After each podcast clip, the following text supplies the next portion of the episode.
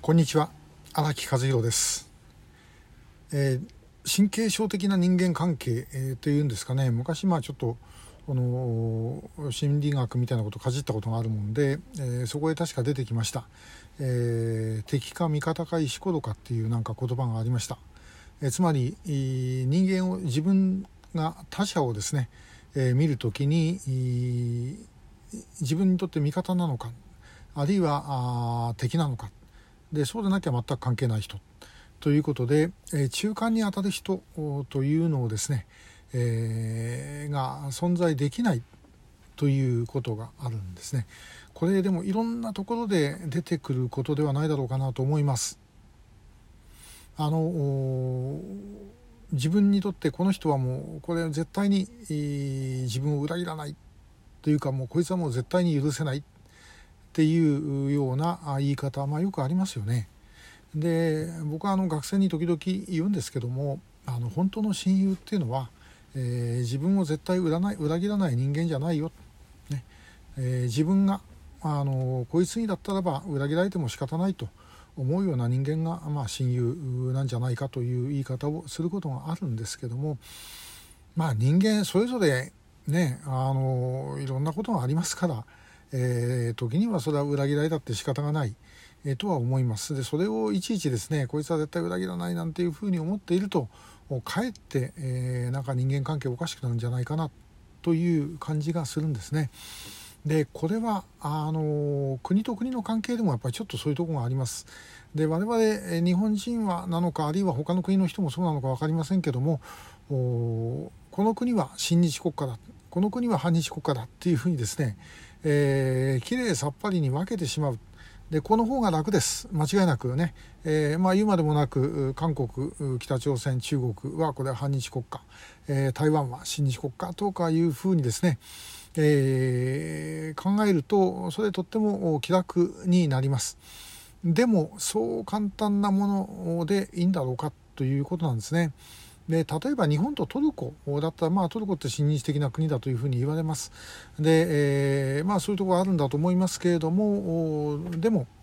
それはある意味で言うと遠いからあんまり利害関係がですね、えー、地政学的な意味での利害関係がない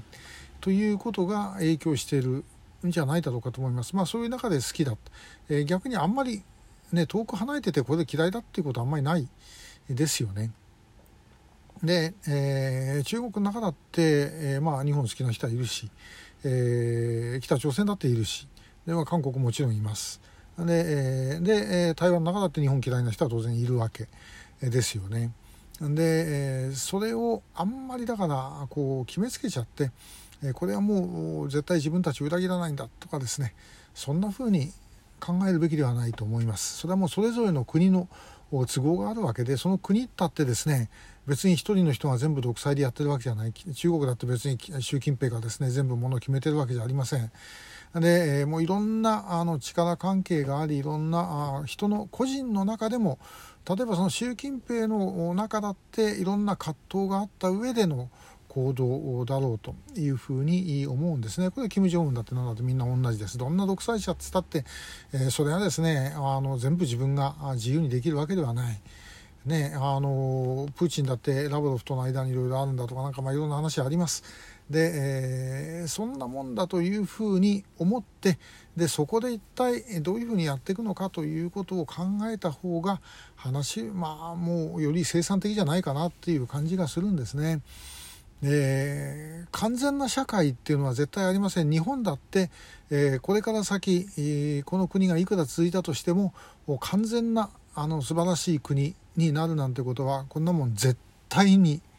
えー、ありませんね。これはもうぜこれこれだけは絶対に断言できます。こんなことは絶対ね人間が生きてる限り私も含めてですね人間なんていろんな欲望の塊ですからそういう欲望があってそれがある意味で言うとうまくいけばいい方に行けば社会の発展につながってくるわけですよね。で、えー、そこがそういうのをなくして全くですねきれいにしてしまうなんてことはこれはできない。ねまあ、あのかつて226の将校なんかがあまあその訓則の官を排除してですね、えー、天皇陛下と国民を、まあ、親民を、まあ、直結して、えー、そして、えー、素晴らしい国を作るんだみたいなことがあったわけですけどもそこに何の計画も正直言って、えー、なかった。ねえー、本当の具体的にこの政府をどういうふうにしてなんていうことの計画というのは、まあ、ほとんどなかったわけですね。で、えー、それはまあもう結局失敗をすることになります。まあ、パク・チョンヒはあのその226なんかを見ていてどういうふうにするのがあのよりいい結果になるのかということを研究したんだろうというふうに思うんですけどもやはりあの昭和の初めの青年将校の思いっていうのは気持ちは純粋だったかもしれませんがあでも社会の改革には全く向いていなかった。えー、と思いますねこれやっぱりもう軍人だからですよね、えー、軍人でもあの石原幹事みたいな人であればまたちょっと違うわけですけどもまああの石原幹事なんかはやっぱりああいうふうにこうちょっと変わった人だったんで、えー、一番トップにはなかなかいけないタイプの人であったと。でいずれにしてもこうすりゃいいんだこれがねこれが絶対にいいんだっていうことはありえない。ね、明治の時代がもうともかく素晴らしいねえー、司馬遼太郎さんなんかちょっとそういうとこありましたけどもでも明治の時代ってもう山ほどものすごい矛盾を抱えてた時代ですよね。で江戸時代もそうだしその前もずっとそうだしまあ今だってそうです常に矛盾をずっと抱え込みすぎて、えー、込んでいるわけであってで我々はもう将来に向かってももうですね、え、その矛盾をずっと抱え込み続けてそれをまた、え、次の世代に渡しておかないかなきゃいけないわけです。でもまあそれでもねあの一生懸命にやってればなんか少しはマシなことになるだろうということですね。我々が目指すべきものっていうのはまあ少しでもマシな、えー、状況を作っていくということでしかありません。我々にとってですね、えー、人間にとってね自分たちが生きていく上で個人でも国家でもね、えー、参考書はあっても教科書はありません。えー、友人はいても保護者はいません、